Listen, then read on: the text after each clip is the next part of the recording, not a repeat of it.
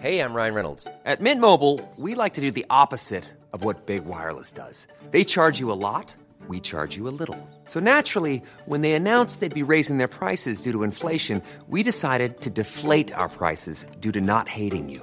That's right. We're cutting the price of Mint Unlimited from $30 a month to just $15 a month. Give it a try at mintmobile.com slash switch. $45 upfront for three months plus taxes and fees. Promo rate for new customers for limited time. Unlimited more than 40 gigabytes per month. Slows. Full terms at mintmobile.com.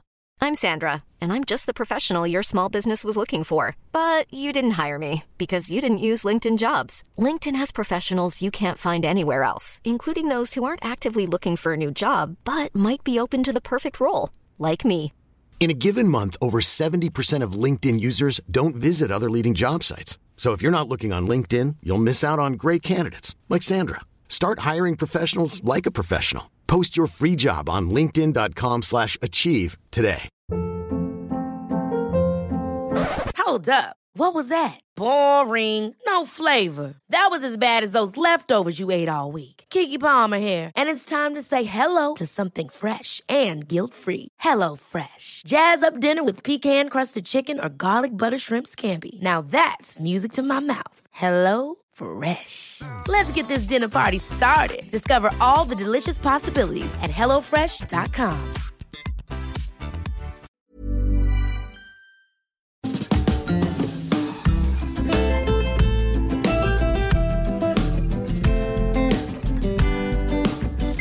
Hi, I'm Zibby Owens, and you're listening to the award winning podcast, Moms Don't Have Time to Read Books. Please sign up for my newsletter at zibbyowens.com for weekly updates about my podcasts, events, and more. Also, follow me on Instagram at zibbyowens and also at Moms Don't Have Time to Read Books. And finally, join my virtual book club called Zibby's Virtual Book Club, which meets every other Tuesday at 2 p.m. Eastern Time until 3 p.m. and features half an hour of book club discussion followed by 30 minutes of Q&A with the author whose book we've just discussed.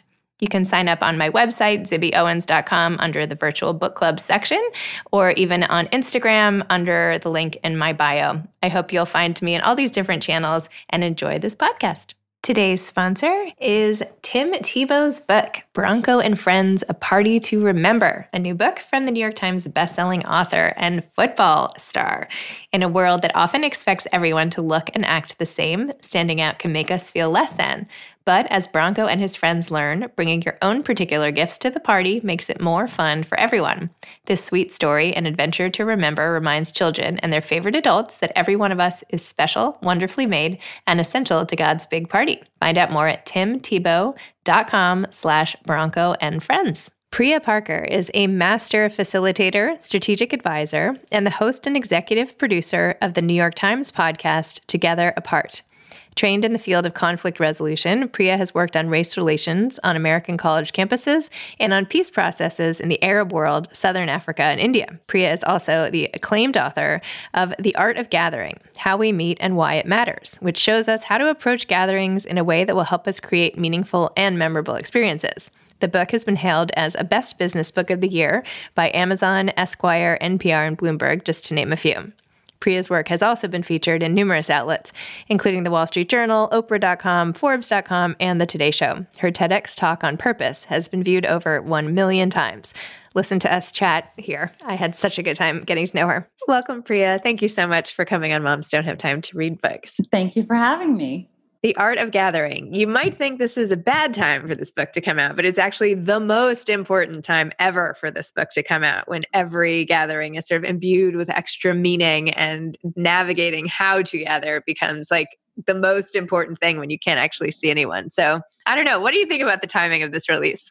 it's ironic and it's also you know it's a it's a fascinating moment to have the art of gathering particularly come at i mean the paperback came out like in the midst of the pandemic. And at a moment where ga- the word gathering was in you know every headline perhaps in a way that it's never been before. The cdc bans gatherings right? California yeah washington state bans gatherings of 10 or more people. Andrew cuomo bans gatherings and in a sense the word gathering and i you know i chose it very intentionally at like before covid hit was a source of meaning and inspiration and beauty and kind of within three weeks the context of the entire word flipped. You know, it, and it was a source of danger and a source of of of death. And I think part of what has been beautiful and powerful and complicated and painful in this moment is that we still have are, are, are grappling with and struggling with how to be together when we can't in the same old ways. How do we create meaning together despite significant obstacles? And, you know, I'm a conflict resolution facilitator. So my core, like day job craft is not an events planner or a florist or a lighting expert or somebody whose profession is is reliant on the things right? The accoutrements of a gathering. It's really about like a facilitator is trained on how do you create meaningful connection despite significant obstacles. And a huge part of the art of gathering well before covid when i was writing it you know over the last many years is about how do we actually stop our obsession on form and on things on, and on the fish knives and the flowers and the AV equipment. How do we actually think about creating meaning not through things, but through people?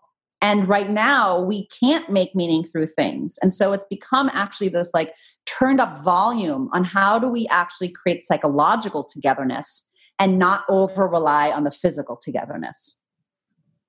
So how do you do it? I mean, I mean, I, I, like you, like everybody, I am completely reliant on Zooms and FaceTimes, and you know, trying to make time for that in life. But it's not the same. You know, it's just there's something very much missing. Oh, absolutely. And I mean, you know, I I hope and pray as much as everyone else that this that this period passes as fast as possible and I think the way you do it is as actually in some ways the same way you do it, whether you're physical or virtual, which is you start with the need in front of you. You start with the purpose. And so in some ways, the same way at a if you're plan if you're thinking about a birthday party, I would say you don't start with the cake and the candles. In a Zoom meeting or in a Zoom staff meeting or in a Zoom birthday party, you don't start with Zoom. Like Zoom is a tool, it's not the host and so, you know, I'll give a specific example. I have a friend who was turning 50 and he thought about like not what kind of party do I want, but like what is my need right now? And he was feeling like tender about turning 50 and and he'd never felt like he'd never really cared about birthdays. He wasn't one to like worry about getting older, but he he felt like a a niggle, or I don't even know if that's the right word. He felt this thing about turning 50 and he got kind of got clear on it and he said, you know, in my life, I have always been attracted to and I've always sought out adventure and risk and and just and he was a foreign correspondent and he and he realized that in his life there were many people who once they turned 50 they began to contract. They took less risks. They started taking less of the scary jobs and he was really worried that would happen to him. And so he decided for his 50th, he would invite the people in his life that most continued to take risks. And he brought them together, and it was around a table, but you could do this on Zoom. And in the first five minutes, he, he raised his glass and he said, You know, as I, and he told the story, and he said, What I most want is to continue to take risks and to expand. I don't want to be somebody who contracts slowly and incrementally over the next 20 years. I want to keep expanding. And you are people who have always kept expanding despite obstacles. And I want to thank you for that. And I want you to blow that energy to me when I begin to contract and remind me of tonight. I love that. And even like in your book, when you talked about the dinner party and something as simple as like having a few couples for dinner and, oh, I'm having this couple, so I guess I should have this couple and da da da da. You know, what do you want to get out of a dinner party? Like, why are you going to do this? What do you want to talk about? Maybe you should talk about something really interesting. Maybe invite this other couple you hadn't even thought about and give it a whole new purpose and everything just shifts. I mean, I think one of the biggest things is like we so often have meetings or events or whatever, and because we have them, they just are what they are. And your book and your whole message really is just like, no, no, no. Like we all have to stop.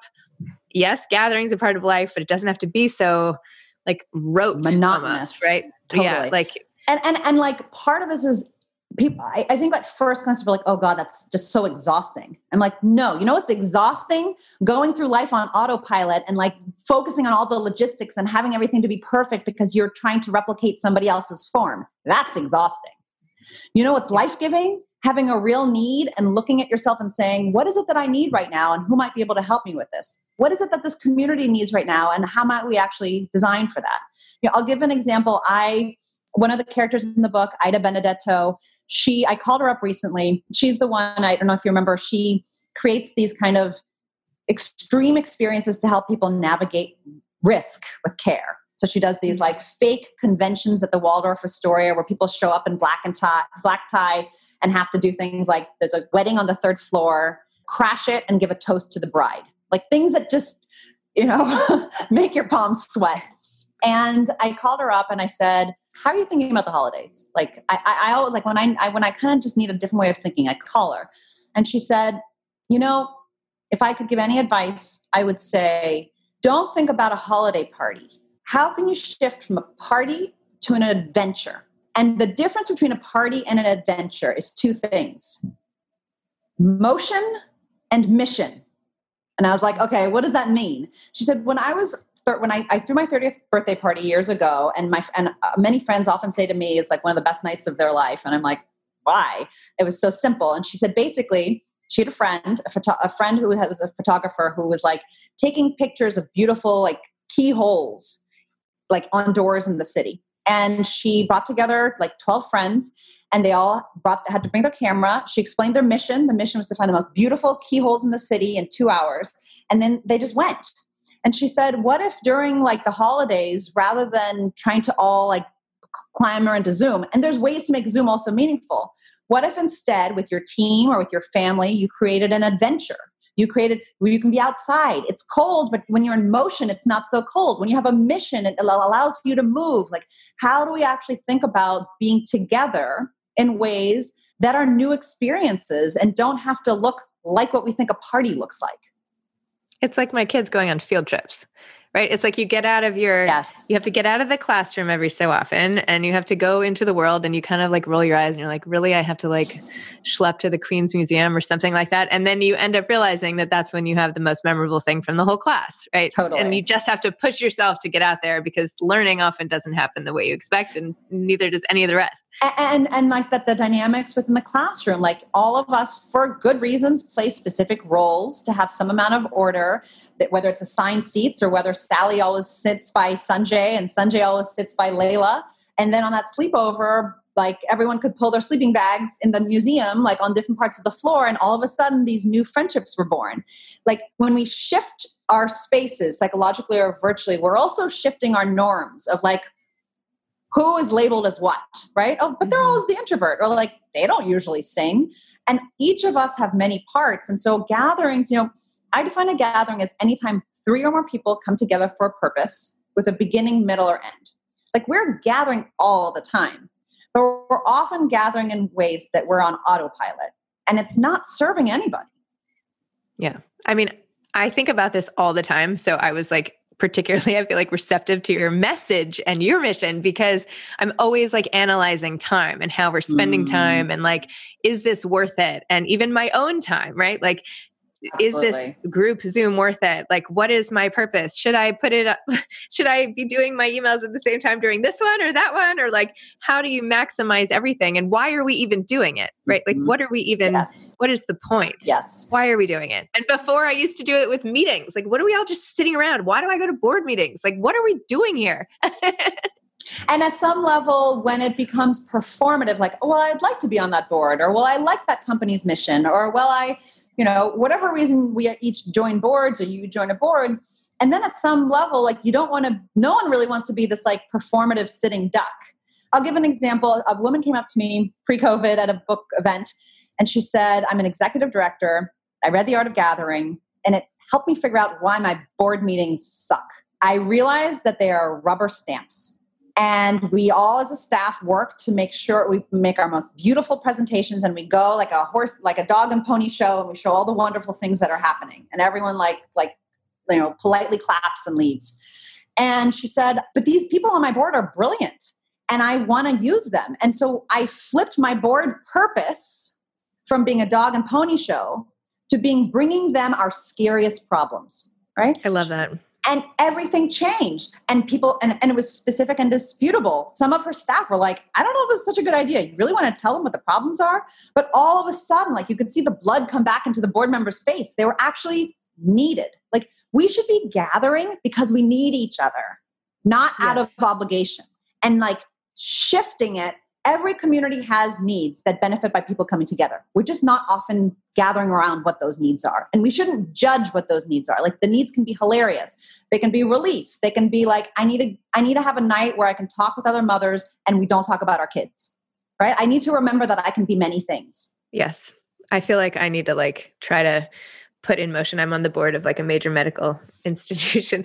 I don't know how receptive they'd be if I'm like, okay, like, but then you think like, gosh, look at all the people sitting around this table. If we were all just talking to each other, how interesting would that be versus listening? Yeah. I also feel like that's some way that we've all saved time. Like I do feel like one perk of this pandemic, not that there are any, and not that I wouldn't trade it, you know, you know, obviously. But for times when you just need to listen and process, why go anywhere? Like, why run around town and go from here to there to there just to sit and listen if you can do it from your computer? But if you want to be with people and like bring yourself and your feelings, I mean, I'm sorry, I'm like preaching to the choir here, but I just, Absolutely. I totally agree. and, and, and I, you know, I often say to my, my, like my clients, people I work with, there's even in like in all types of institutions there's a sense like we should have a retreat or we should have a whatever like a three day gathering. And I always say, like, why are you doing this? Why do you want to have a conference? What is your purpose? And then I say, if you want to invite all of these people, I want you to figure out like what the agenda is so that they would cancel other stuff to attend this. Like that's and the also, bar. And that usually like there has to be something they're getting out of it. Absolutely. You know, like you have to look at it as like like marketing. Like I have this anthology coming out and like we're trying to plan a tour and I'm like I've been on so many calls with about books, right? Like it, there has to be something that you're offering. Otherwise, why would anybody just sit and listen? Like what can I give? And I don't know if I even have an answer to that, but I'm sort of like, you know, what can I give that like people might leave and be like, oh, I'm so glad because now in my life I can do X, Y, or Z better or something where it's yes. not just like. And not just receiving. So I think one like practical way to think about almost like I think about time as like real estate. So so if you have like 60 minutes on a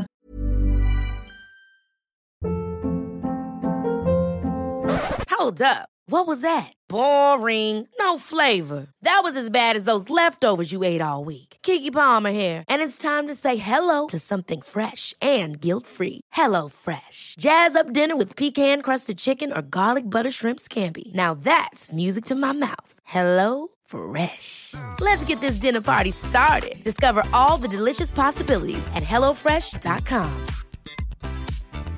Hiring for your small business? If you're not looking for professionals on LinkedIn, you're looking in the wrong place. That's like looking for your car keys in a fish tank.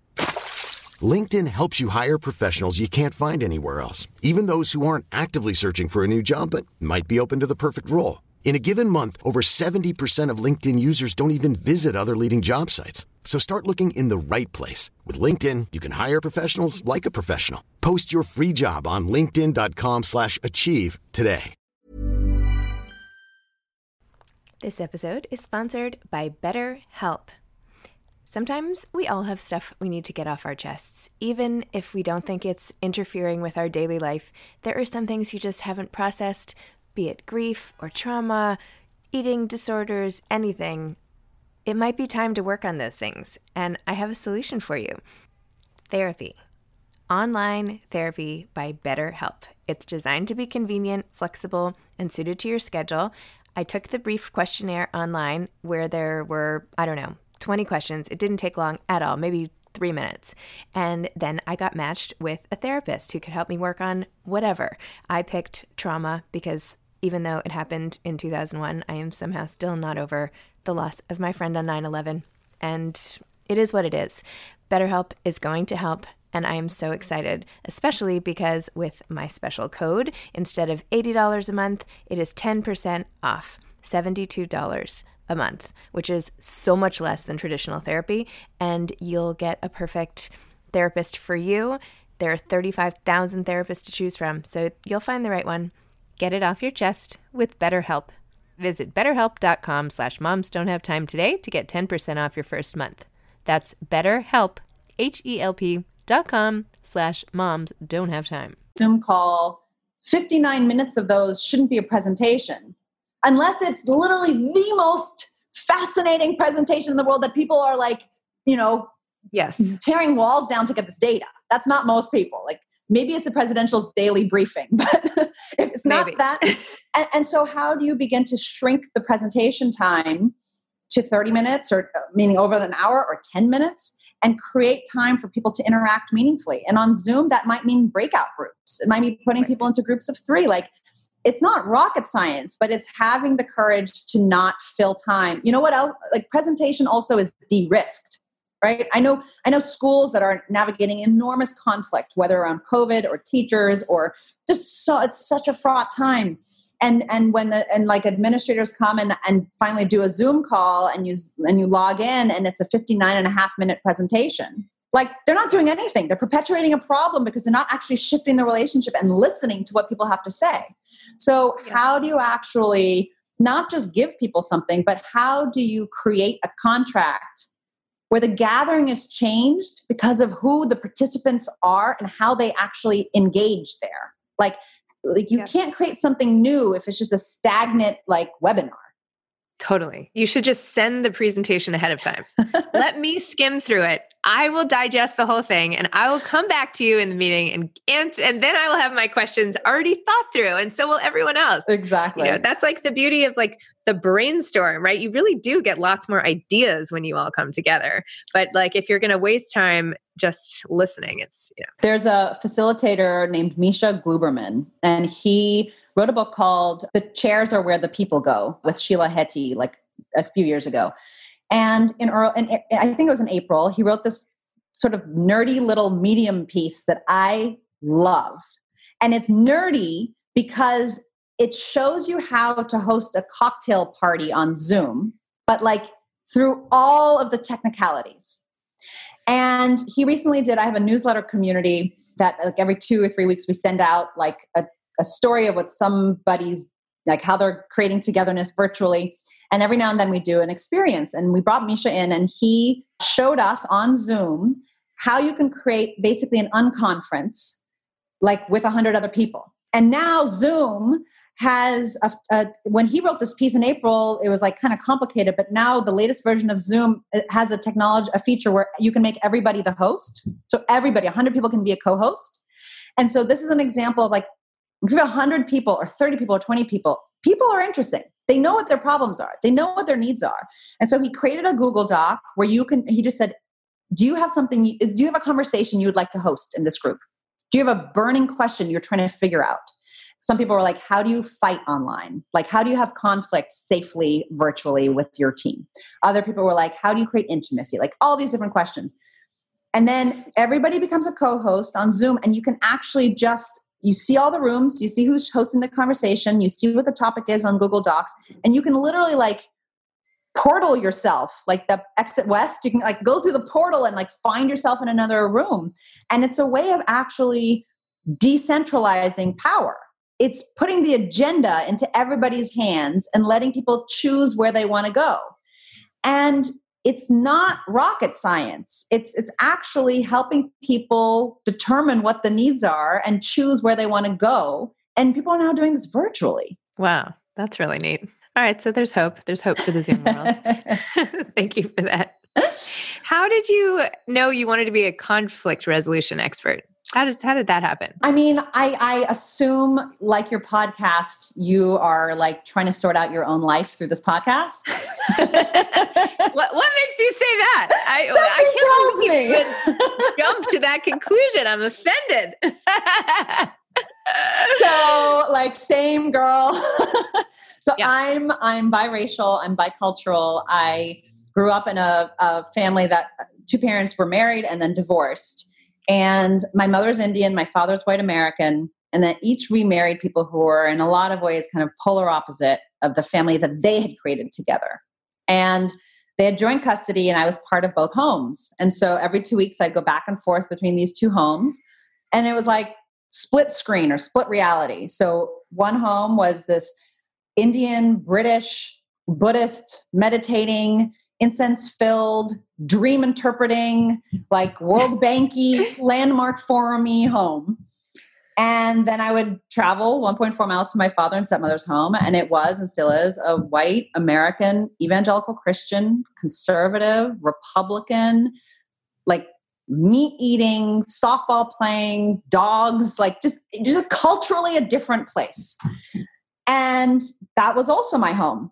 And and so every two weeks I'd go back and forth between these two split screens. And and like in many ways the things that each of those cultures those family cultures began to think of as the other was actually my other two weeks. And so i've always been interested in like when and why and how we come together and and how we create our realities and how we create group identity. And how can you create a group and an experience and a community where people feel something in common feel connected to each other but don't have to all be the same where you're not stamping out people's differences in order to belong in part because there's communities that I feel like I can belong and be complicated in, and there's communities where I don't feel like I can be belong and be complicated in. And I'm really interested in the communities where you can belong and still have many paradoxes within you. But I'm also interested, I also don't think every community is for everybody. So, like a big idea in the art of gathering is exclusion. Like, you shouldn't invite everybody to everything. Hmm. One, it makes everything the same, but also, like, it doesn't make sense for the purpose. So, I'm a huge advocate in excluding people with care and not because of their personality or because of the politics, but because of the purpose. So, like, you know, I, I often talk about this gathering that a journalist hosted called the Worn Out Moms Hootenanny. And she was trying to create this dinner party. She felt obligated to do it. It was actually an assignment she had. And then she shifted and she said, you know what? I'm going to, a need I have is I'm worn out. I'm a mom. I'm going to, what if I host a dinner party for my other worn out moms? She called it a worn out mom, mom's hootenanny. If they talked about their kids, they had to take a shot. And like the six women who were invited and like went were so excited to be seen as worn out, to be seen as like a real need. And some of their partners were like, why can't dads come? And part of it is because that's not the need tonight. Right. And it begins to shift. It's like, if you want, like, if you want a worn out dad's hootenanny, you better be a little bit more worn out. Yeah. Right. Or like it just yeah. starts to create specificity that actually has an opportunity to shift norms. Very true. I know when I was reading about your childhood and the whiplash you must have had going back and forth. I'm a child of divorce too. And, you know, my parents lived very close together and they're not quite they're not as different as yours but it's still like any child of divorce who has to navigate constantly like having themselves in these two different environments and you know having to adapt and also having to deal with parents in that situation i feel like the conflict resolution like schools or whatever, however you get trained, should just like should pair up with the divorce lawyers, you know, oh and you gosh, could just completely. like have a, a theater, you know, completely organization. It's like a boot camp. So. Yeah, boot camp. There you go. Absolutely. So, for you personally, like what now you have this book out, you're talking all the time on all these like shows and podcasts. You just talked to Brene Brown. Oh my gosh, I started listening, but now I have to finish after this. I was like, oh my gosh, you guys are amazing. So, like, what what is it you still want to do? Like, what are you like super fired up to do next? And like, what what now? So, I, you know, there I look at the people who I think have had some amount of like success, whatever you want to define that as, who are like in their 60s and 70s and 80s and who are still happy and vibrant and seem grounded and not like jerks. and like what I see them doing and having in common, whether they're a comedian or whether they're like a therapist, is that they all are still connected to their source work right? Mm-hmm. It's the therapist who still sees clients three days a week. It's like Jerry Seinfeld still writes jokes every day. He still goes to like podunk pre COVID and hopefully post COVID, like stand up halls to try out new material, even though he's the most famous comedian in the world. Not because he want, not because he's pursuing mastery, because he's pursuing, he's, he's close to source work. And so for me, like, I, for the rest of my life, I think I, I'm a facilitator. My my craft and my source, like there it's to be close to the work and so in a sense like i see writing as like this outcome of the questions I'm pursuing through groups. And then I think the second thing that has really helped me is uh, years ago at David Brooks made a speech that resonated with me. And he said something like, No question worthy of pursuit is answerable in a lifetime. And so, how do we come together in ways that are meaningful and have a common agreed purpose and not have to all be exactly the same? Like, that's a thousand year question. That's true. All right. So, you got your work cut out. and I think for each of us, like, rather than thinking about the form, again, it's like, how do you stay close to your source work, whatever that is? How do you continue to pursue mastery, whatever that may be in? Right? It's like, I'm so, Brene Brown, like, she has one of the best podcast, like one of the best and most like whatever number one podcasts. It's she's relatively new at it, and she tweeted the other day like enjoyed so much listening to Dax Shepard and Tim Ferriss geek out on how to podcast. Like she's a student, right? She's she's she's not sitting on her laurels. She's like when she interviewed me, I was so moved. I was intimidated by the interview, like going in, like oh gosh, what am I going to say? And she more than anybody else I read the entire interview is text based. She like had her book and it was the art of gathering. It was like dog eared and posted all around and like like a student and a student like with a capital S. She was studying and it just reminded me like we all may have a mastery in one specific thing, but but like to continue to pursue a question is life giving, not just to everyone else, but for yourself by the way, that does not make subsequent interviewers feel any good about what they are doing. I, re- I, was reading this before I talked to you, and I was like, "Oh gosh, I've already failed this interview. Like, I've already, I already can't measure up. I, you know, not I'm, at all. and, I, and I, but I think part of the reason why even interviews for me are fun is because each one is an opportunity to have your brain collide with somebody else's brain, right? And so part of what's beautiful about your podcast is that it's like you know, it's, it's your specific questions, it's your curiosities, not just for your audience, but for each author that comes on that's unique and makes it like moms don't have the time to read Booksian or Zibian or, you know, it's like it's a very yeah. specific DNA. This is just my literally my opportunity to ask people what I want to know. I'm like exactly. delighted anybody else wants to listen, but this is completely self-serving. So exactly, so, which is yes. why it's relevant. It's like you have a real need, you have a real like you're spending time you found a way to spend time despite obstacles which is i imagine being a mom and the things that like may come al- along with that. And there's a lot of other people who have the same problem and so they get to ride alongside you. Sure why not? Do you have any parting advice to aspiring authors? Oh to authors. One is think about a question that you don't know the answer to when you're writing a book you may have an instinct around, you may think you have something to say, but you re- you're really desperately curious to find out the answer to. That's one. Number two, don't write a book, write 12 chapters. Like when I was thinking about a book, I was like, oh my God, this is so overwhelming. But, and my husband told me this, he's like, write down the 12 things you, you know are true, that are counterintuitive, that you believe might be like, and, and then go test them. And it was like, tw- and my original yellow, like yellow edge sheet of like 12 ideas I think six of them became chapter titles and six of them didn't and new things came in. But write chapters don't write a book. Make sure the chapters have an arc but think about think about chapters. And then i think the third is like different authors and writers have different parts of the process that they love and that they hate. I love the research. I love the conversations. I love the meaning making. I hate the writing and i find it very difficult. I'm a much better speaker than i am writer. So i found i would often like take voice memos of myself talking out loud and then transcribe myself onto the page. Like you find ways to lean into what you love and then to hack through what you don't. Excellent. Sounds like your husband could maybe be a writing coach on the side. If you guys need a little side hustle situation. Yeah exactly. He's, he's very good well, I would say let's meet up sometime, but of course I can't. So if we ever have a common goal that we need to sort out, we should maybe intentionally try to be do that face to face at some point in the 10 years or something. I look forward to that. I look forward to that. And I and I, you know, I think I get so many of my examples. I mean, as you can hear from this conversation, from other people doing real stuff in the world. And so, you know, send me your examples. Like we are I often on Instagram, we're often having lively conversations about what people's holiday plans are, what Thanksgiving plans are, like what a virtual party looks like. And you can follow me on at Priya Parker, sign up for our newsletter. The art of gathering is like a call to look at your own life and ask what the need is and then gather around it. And it and it's a courageous thing to do, but it's also a contagious thing to do. And so a big part of the art of gathering is it's like a norm spreading, permission giving book. Love it. Well, well done.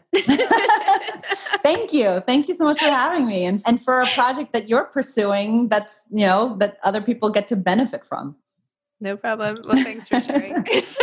thanks so much, Zibby. Be well. All right. Have a great day. Bye. Bye.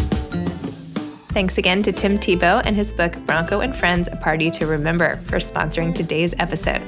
Go check it out at timtebow.com slash Bronco and Friends. Thanks for listening to this episode of Moms Don't Have Time to Read Books. Don't forget to follow me on Instagram at Zibby Owens and at Moms Don't Have Time to Read Books. Also, sign up for my newsletter at zibbyowens.com and sign up for my virtual book club and meet lots of authors on Zoom every other week. Thanks so much to Steve and Ryan at Texture Sound for the sound editing. And thank you to Morning Moon Productions for providing this fantastic intro and outro music.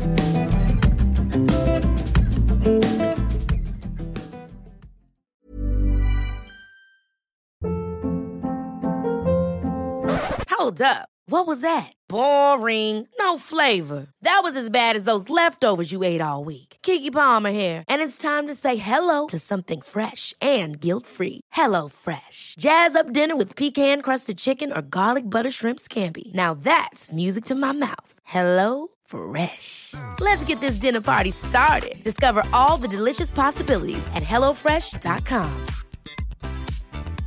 Hi, I'm Daniel, founder of Pretty Litter. Did you know cats tend to hide symptoms of sickness and pain? I learned this the hard way after losing my cat, Gingy. So I created Pretty Litter, a health monitoring litter that helps detect early signs of illness by changing colors, saving you money and potentially your cat's life. Pretty Litter is veterinarian developed, and it's the easiest way to keep tabs on your fur baby's health right at home. Go to prettylitter.com and use code ACAST for 20% off your first order and a free cat toy. Terms and conditions apply. See site for details.